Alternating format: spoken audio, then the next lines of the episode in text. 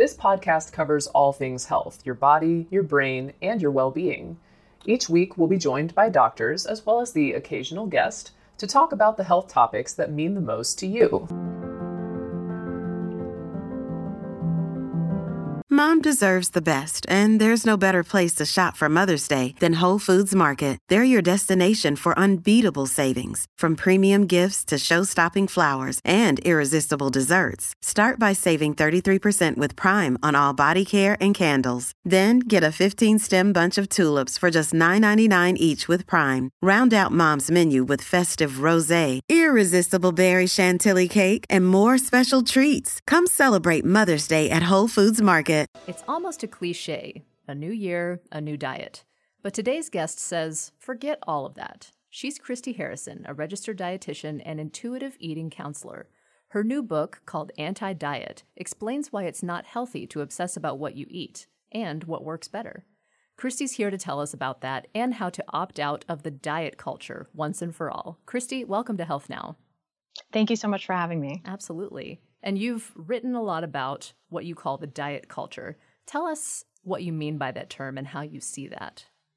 Sure, yeah. So diet culture is really a system of beliefs and values that um, characterizes Western culture. Pretty much everything um, related to health and wellness and nutrition and food and bodies that we see in Western culture comes from this system of underlying beliefs, which worships thinness and equates it to health and moral virtue, which means that people end up pursuing, you know, all of these different diets, jumping through all these different hoops to try to change the size of their bodies in pursuit of, you know, health, moral virtue, value, and feel that they're there's something wrong with them because they don't look like the impossibly thin ideal.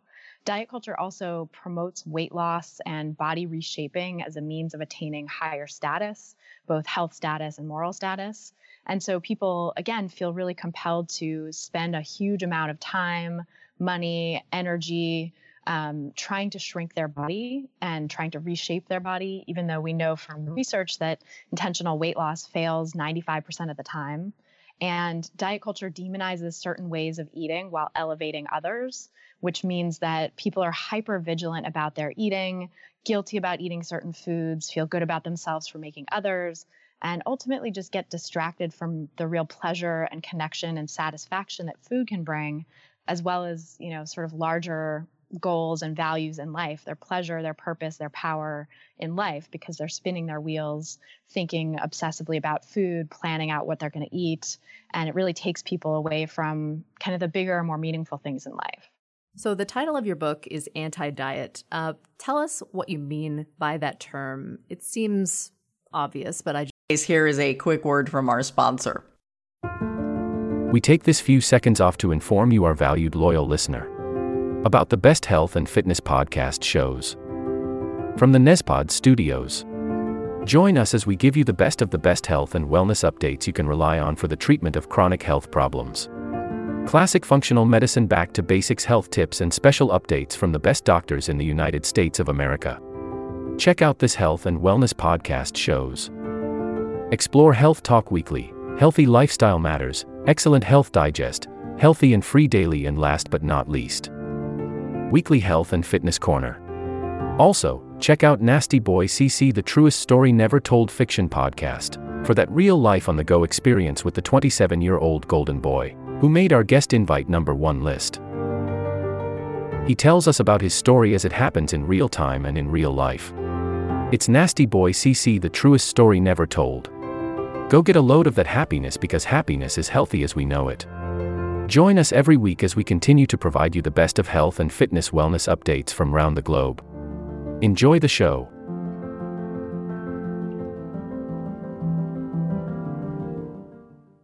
just want to be sure that we we understand. Sure, yeah. So by anti diet, what I really mean is anti diet culture, anti that system of beliefs that I was just talking about that, you know, worships thinness and equates it to health and moral virtue, promotes weight loss as a means of attaining higher status, and demonizes certain foods and ways of eating while elevating others. That system of beliefs is really what I'm against because we know that not only is intentional weight loss um, not sustainable and does it fail more than 95% of the time, but also we see that people's health and well being is actually put at risk by diet culture. And that comes in a couple different sources of harm. The first one is weight cycling, because with that astronomical failure rate of diets, we know that when people embark on a weight loss effort, they're more likely to lose and regain, lose and regain, lose and regain weight over time, you know, years or decades. And when that happens, it actually puts them at risk of all of these health complications that often get blamed on body weight itself, but are more likely to be explained by weight loss. And in fact, I'm sorry, by weight cycling. And weight cycling is an independent risk factor for things like diabetes, heart disease, certain forms of cancer, mortality. And um, so, you know, when people are are trying to lose weight and end up doing this yo-yo weight cycling, they're actually putting their health at greater risk. And when you and say this, weight cycling, you mean like you lose 10 pounds, but then you may gain back 15, and then you drop five pounds and then you may gain back 10 that kind of thing. Mm-hmm. yeah so we actually see that you know for the vast majority of people for up to two-thirds of people um, that's what happens that they they actually gain more weight than they lost in the long run. Um, but for that you know third of people or so that doesn't it might just be losing and regaining the same weight over and over again. But either way whether or not your weight ends up going higher over time or not just the act of weight cycling just the act of losing and regaining weight seems to put the body at risk you know through various mechanisms one of which we know is putting stress on the cardiovascular system. And so people with higher levels of weight cycling, no matter what their body mass index, actually have a greater risk of cardiovascular disease and mortality from cardiovascular disease than people who never weight cycled, even if those people were at a much higher weight.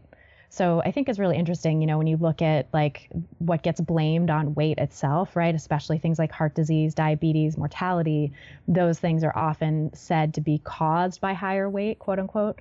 But really, we all we see is an association between higher weights and poor health outcomes on those measures. And weight cycling is a likely explanation for why we're seeing that.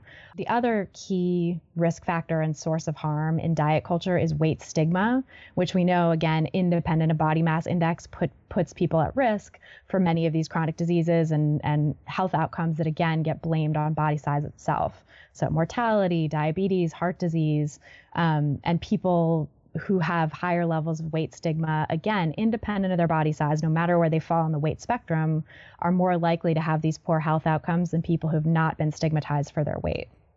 And there's the mental health aspect that you mentioned as well, not only weight stigma, but also people who sort of go back and forth in terms of, you know, gaining and losing weight. I feel like many times they end up, you know, with a lot of blaming themselves or, you know, thinking that it's just a lack of willpower that's causing them to to sort of go through these cycles. Absolutely. The self blame is such a key part of diet culture, too, because the diet industry really makes it out to be that, you know, people should be able to lose weight and keep it off. And if they can't, it's their fault, quote unquote. And we really see that that is not true, that the human body really is not designed to, sustain to sustain weight loss for any length of time. And so it's pretty inevitable that people are going to regain the weight that they lost. But this culture that we live in has this insidious way of making us blame ourselves for that failure to to sustain intentional weight loss. And so when that happens, it really does put people's mental health in jeopardy as well. And we know that mental health is a huge part of overall health. In fact, it affects our physical health and it affects our overall well-being and sense of satisfaction in life. And so when people are blaming themselves and feeling like failures and maybe also engaging in disordered eating behaviors as well because that is another aspect of diet culture and this you know weight cycling that people go through is they often end up engaging in disordered eating behaviors like restriction binging compensatory behaviors like bulimia. And you know so people can end up with a really messed up relationship with food that further um, you know worsens their mental health and their overall well-being Let's talk about that relationship with food. Uh, one concept that you talk about a lot is something called intuitive eating. Uh, let's start by describing what that is as well as what it's not. Yeah, that's a great question. So, intuitive eating, you know, I always say, sort of at the fundamental level, is the way we're all born knowing how to eat. I often call it the default mode. You know, it's it's our intuitive, innate connections with our hunger, our fullness, our satisfaction cues, And, you know, without the incursion of diet culture or um, sort of negative ideas about how we're quote unquote supposed to look. And so when you think about how children eat, right, how babies and small children eat before they're indoctrinated into diet culture. We see that they're able to cry when they're hungry, they make noise about it, they're not ashamed of their hunger, they voice it, they're able to get their needs met, eat until they're full. And when they're full, they're able to sort of turn their attention away from food. It's not that interesting anymore. And they go on and do other things. They sleep, they play, whatever, until the next time they're hungry. And then they come back to, you know, making those noises and demanding food. And they also are really attuned to their own satisfaction. The foods that they like, they are, you know, they gravitate towards. The foods that they're not sure about, they might try, but maybe aren't going to go back for again. Um, and they don't really have any time for foods that they don't enjoy. And, you know, that's a really easy, peaceful relationship with food that, in fact, where we could maintain throughout life if it weren't for the incursion of things like diet culture, but also things like food insecurity and medical trauma and you know other things that happen in people's lives that might take them away from a peaceful relationship with food. So the style of intuitive eating I practice as a dietitian, as an intuitive eating counselor, is to help people reconnect with that innate way of relating to food in their bodies and help them strip away all the diet culture beliefs that get in the way of that. Maybe also heal from any, um, you know, disordered eating or trauma that's happened to them around food, like uh, food insecurity in childhood or medical issues that have made them fearful of certain foods. And so helping people recover from that in order to reclaim that peaceful relationship with food that's really their birthright and all of our birthright. So, is intuitive eating the same thing as following your cravings? Um, you know, I can obviously think of some food cravings that I have that I certainly need to try to keep in check. And, you know, I know that it's not healthy to eat, you know, pizza or nachos for every meal of every single day. What I know about nutrition, you know, you need a certain amount of vegetables and fruits and, and whole grains and things like that. How do you reconcile those sorts of cravings or urges that people might have with, you know, uh, I guess what we know about nutrition that you need uh, to be healthy. Yeah, it's a delicate balance, I would say. And so with intuitive eating, there are 10 principles. I sort of outline them in my book, but you know, most of the principles are getting you back in touch with your cues and helping you honor cravings, make peace with food so that you're not um, putting any foods off limits or restricting yourself of any particular types of food, including pizza, including cookies, including all the foods that we're told are quote unquote unhealthy. Um, and actually, when people make peace with food and give themselves unconditional permission to eat those foods, they find that ultimately they're not going to want to eat them for every meal of every day, right? Oftentimes, people will go through what I call a honeymoon phase with those foods that were previously off limits, where they end up, you know, only wanting those foods for a while and they're like, oh, really? I can have this? Well, let me have it again and again and again. Yeah. yeah. It's like a, a bit of a, you know, free for all. It feels kind of scary too when that's happening. But I promise people and I, I reassure anyone listening that, you know, it's not going to last forever.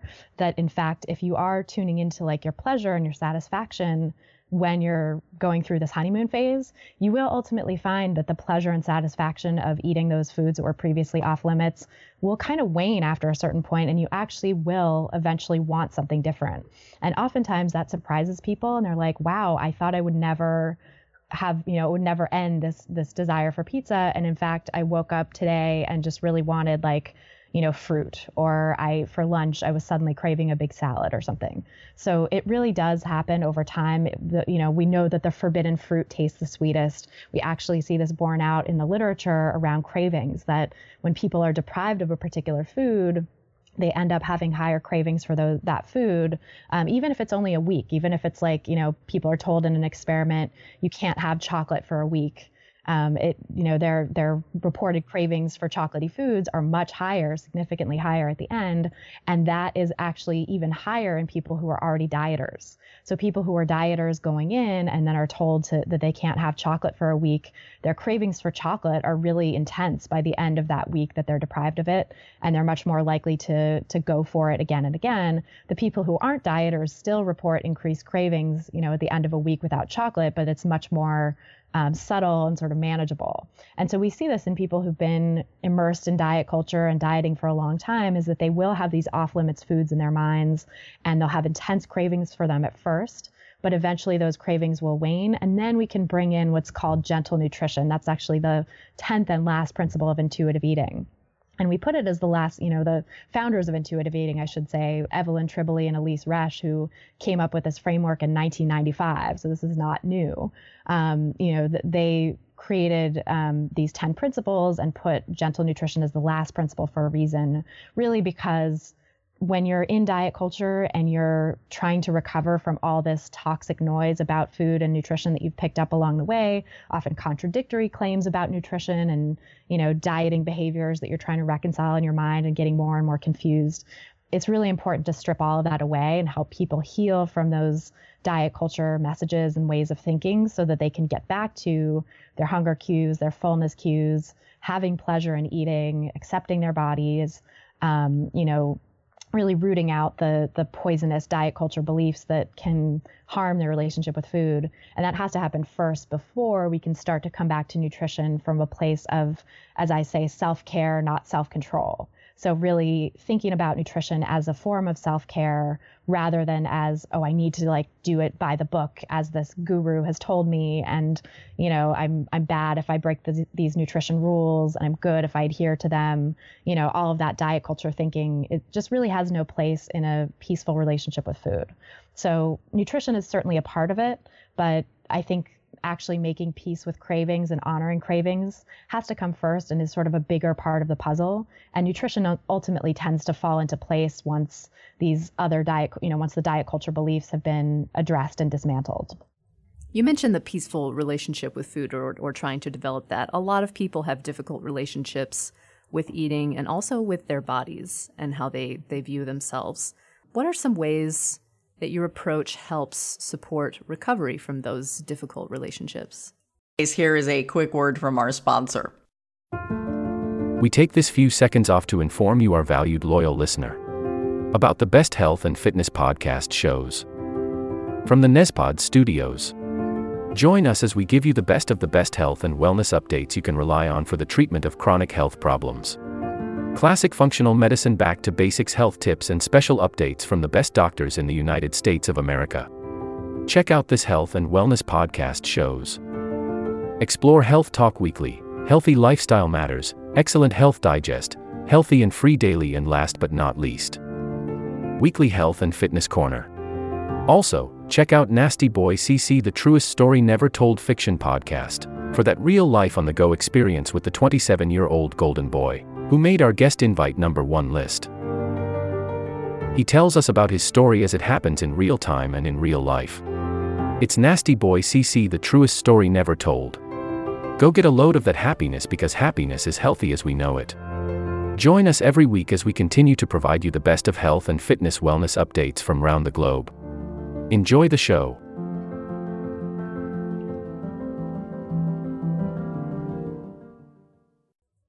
Yeah, I think it's you know intuitive eating and also health at every size, which is sort of the um, umbrella philosophy that includes not just nutrition but also exercise, healthcare, other practices to support well-being. Um, I think that it's such a, a breath of fresh air and you know a way of liberating yourself from uh, the confines of diet culture and of toxic relationships with food and difficult relationships with food. You know, I see people really um, be surprised when they start to get permission to eat and, and really start to feel and trust that they have that and that they don't have to worry about their weight or micromanage their eating, that the fat phobia and food phobia that are inherent in diet culture really have no place in a, in a healthy relationship with food and your body. I think people are very um, liberated by that and it gives them a sense of uh, possibility in their life, a sense of openness and freedom when they ultimately are able to work through those diet culture thoughts and get to the other side. Because really what, you know, food is meant to be is is fuel, is connection, is something to support us in our lives and bring us pleasure and bring us nourishment and help us ultimately do the things we want to do in our lives. It's not meant to be the be all end all of life or of health. And just describe what you mean by health at every size. Yeah, so health at every size is a, a, philosophy of healthcare that is weight inclusive and anti diet. And health at every size is designed, excuse me, health at every size is designed to help you take care of your body without trying to shrink it. So it really offers a holistic approach to health and well being that is about self care, not self control. Um, and it helps people of all shapes and sizes to feel more at peace with their bodies and feel a sense of agency to take care of their bodies without this external pressure to lose weight or be thin. And really, that's what we all deserve. We all deserve to have a peaceful relationship with our bodies and a way, you know, a way of approaching health that is um, not based on sort of external rules, but more based on what actually feels good to us and what we truly want in our lives. Say someone goes to their doctor, their doctor diagnoses them with a condition like high blood pressure or arthritis, and it's clear that they, they need to lose some weight for those health reasons. What do you see as an affirming, healthy way, both physically and psychologically, to do that when it's clear that, you know, weight is something that is actually affecting your health? So I would actually challenge that premise. I think that premise is coming from diet culture because again what we know from the research is there's this correlation, right, between higher weights and poorer health outcomes, things like high blood pressure, diabetes, you know, heart, other heart disease risk factors and stuff like that. Um, you know, we see this correlation.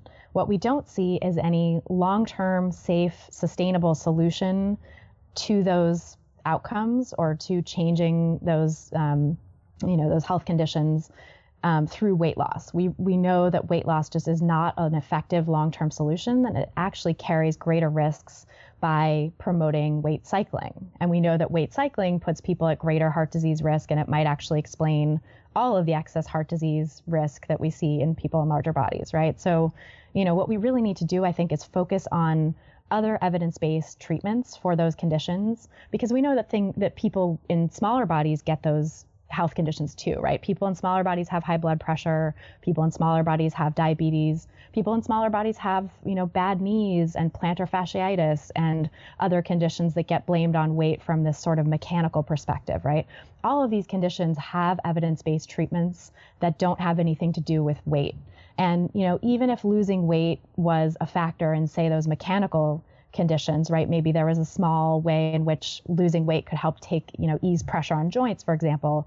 We still don't have any known way of helping people safely and sustainably lose weight. And in fact, the prescription for weight loss is much more likely to result in greater health risks. And so, really, we need to take the prescription for weight loss off the table, in my view, and instead work on all the other evidence based treatments that we can give people. And so that's what the health at every size philosophy is about. And we actually see really good health outcomes in the research that's been done on that. People who engage in health at every size, um, you know, uh, programs are actually more likely to have favorable blood pressure levels, um, blood lipid levels, lower cardiovascular risk, um, greater levels of physical activity, um, greater overall, you know, mood and mental health and well-being, and those benefits are sustained long term because they're not, you know, people aren't on and off a health at every size program the way they're they are on and off weight loss programs and cycling through, you know, yo-yoing their weight and also going back and forth in terms of the behaviors they're actually engaging in. Because I think one of the problems with the prescription for weight loss is that people will start doing behaviors that maybe are health promoting on their own, say moving their body, engaging in some sort of, you know, physical activity. That in, in and of itself, regardless of weight, has been shown to be beneficial for health. It's been shown to reduce health risks. I think a lot of doctors certainly wouldn't encourage these very extreme diets or, you know, things that are super hard to follow in order for someone to lose weight. A lot of the advice that the doctors do give is to, you know, just sort of follow the basic principles of what's considered a healthy diet, right? Like the fruits and vegetables, the lean protein, those kinds of things, and making sure you're not getting too hungry so you, you know, avoid overeating because you do. Is that an approach that you think also is feeding into the diet culture in some way? Do you think that that's just its own version of a, of a different diet, or is there some value in that approach to eating? I think oftentimes it is still feeding into diet culture. Basically, people who are engaging in flexible dietary control are always at risk of sliding along that pole into the more rigid side of dietary control and often do, especially when someone has been dieting for a long time and they have a lot of internalized weight stigma.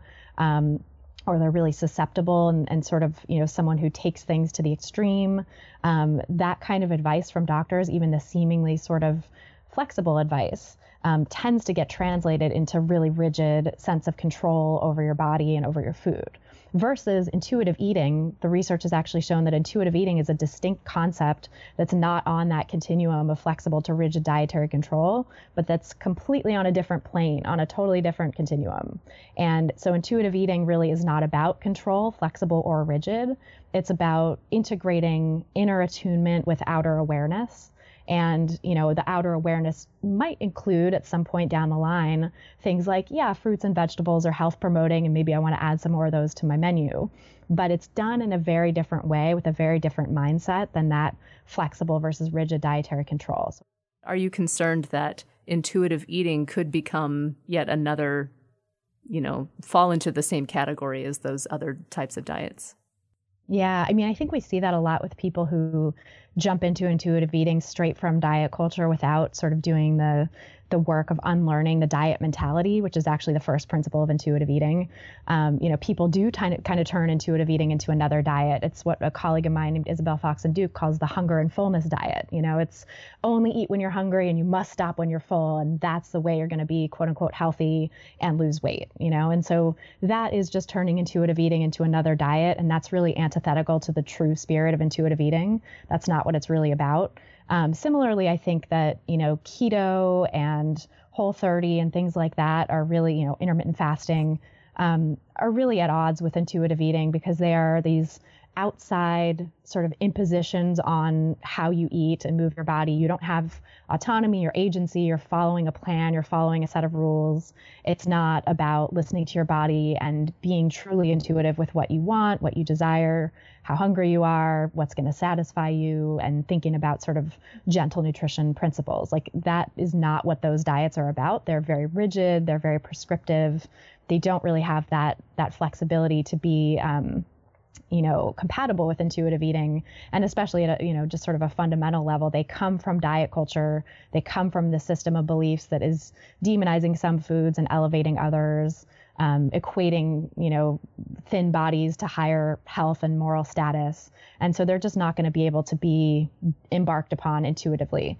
The one exception I, I find in the examples that you gave is veganism. I think that's a really tricky one because a lot of people do engage in it like a diet. They right. treat it as, you know, a way to, to sort of pursue this mythical ideal of health and also to pursue thinness. And from that perspective, it's just as ineffective and harmful to your relationship with food as any other diet.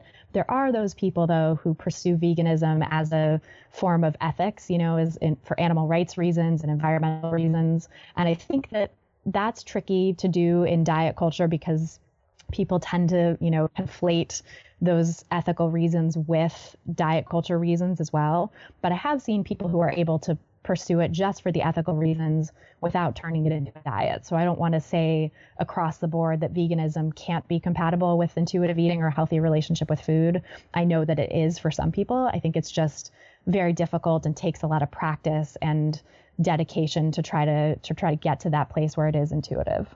And obviously, we're in the time of year, the new year, when weight loss is a primary goal for a lot of people uh, making resolutions planning to, you know, totally change their diet, totally change their approach to exercise, those kinds of things.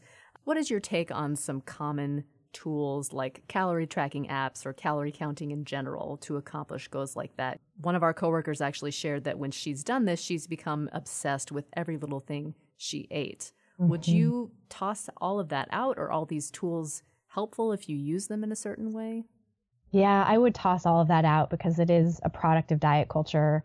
Counting calories actually, you know, came out of this very early diet culture in the 1800s that was starting, you know, it was, it was based on fat phobia and um, fears about body size. And so it has these really insidious roots. And like you said, you know, with your coworker, like a lot of people do experience that where they become obsessed with everything they're putting in their mouth, with every tracking every step and making sure everything is accounted for. And that's really no way to live. It really does take us away from that easy, intuitive relationship with food and our bodies that we're born with and that we all deserve to have. If there were one piece of advice that you could give to someone who's trying to think about starting a diet or uh, reforming that that aspect of their life, what would you tell them uh, to keep in mind as they think about that decision? Yeah, I would say that you know first and foremost, maybe to reflect on what have you done in the past that hasn't worked or that has gotten you to a place in your relationship with food where you are considering another diet, and why do you think this new diet is going to be any different? You know, what do you think um, you're looking for out of it, and is there can you open up to maybe trying another way? You know tr- giving giving intuitive eating a shot giving a shot to letting go of the pursuit of weight loss letting go of the pursuit of quote unquote perfect eating. I know that's hard especially in this culture for people in larger bodies who are told left and right that they need to lose weight who are shamed by their doctors and you know people walking down the street and their own families. Um, and so you know weight stigma is a very real thing and i very much understand the desire to escape it and you know has your pursuit of thinness your efforts at dieting have those led to sustained weight loss? Have they led to sustained health or well-being which is not the same thing as weight loss? Um, have they led to sustained like happiness and ability to just be chill around food? Or have you found your relationship with food to be really tumultuous and anything but relaxed? And you know have you found that you're just on and off diets and nothing seems to stick in which case, you know, that's a sign that diet culture is not working for you. So I, th- I, would say just consider all of that. Consider your own history with dieting and your relationship with food and see if it might be time to open up to something different. It sounds like the approach of intuitive eating is shifting the mindset about how you think about food in terms of a, a punitive mindset like don't eat this, don't eat that, to a more positive way of thinking about it in terms of what how do you enjoy eating what is what are some of the pleasurable ways um, you know what is some of the pleasure you get from food yeah, it's really interesting because I think when people spend a long time in diet culture, the way that we basically all have growing up in Western society, it can take a long time to get to a place of considering pleasure, even in your day to day food choices. And so one of the first things that I say to people that I recommend when we're approaching this question of pleasure is just to think about like when you're sitting down to a meal or when you're shopping for groceries, what is the first thing that comes into your mind? Like ooh that would be that would be good. That would be delicious. Trying to notice those first thoughts. And sometimes it might not even be a fully formed idea of a food but more like i want something warm or i want something rich or i want something comforting you know, and then you can sort of narrow down from there. You can ask yourself questions like, okay, if I want something warm, you know, would some soup be something? Would, would I enjoy soup right now?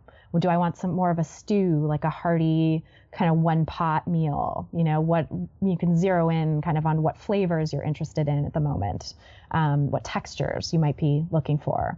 And so just asking yourself these questions can be so incredibly liberating. And often I've found with clients that I've worked with, kind of emotional. Like asking yourself what you really want to eat is something that feels very foreign and very it brings up a lot of i think feelings for people around do i deserve this? Do i am i allowed to have pleasure? What does it mean to prioritize my pleasure to eat the things that i really want to eat? So i think pleasure is actually you know really central to intuitive eating and really the heart of a lot of this mindset work is just starting to ask yourself the question about what do i really want and what would it take to make it feel okay to allow myself to have what I really want. All right. Some advice for all of us to keep in mind uh, this time of year. Christy Harrison, thank you so much for joining us today. We appreciate uh, you sharing all these insights with us. Thank you so much for having me. This will conclude the episode. Thanks for tuning in. If you like what you hear, please leave a comment and subscribe. Thank you.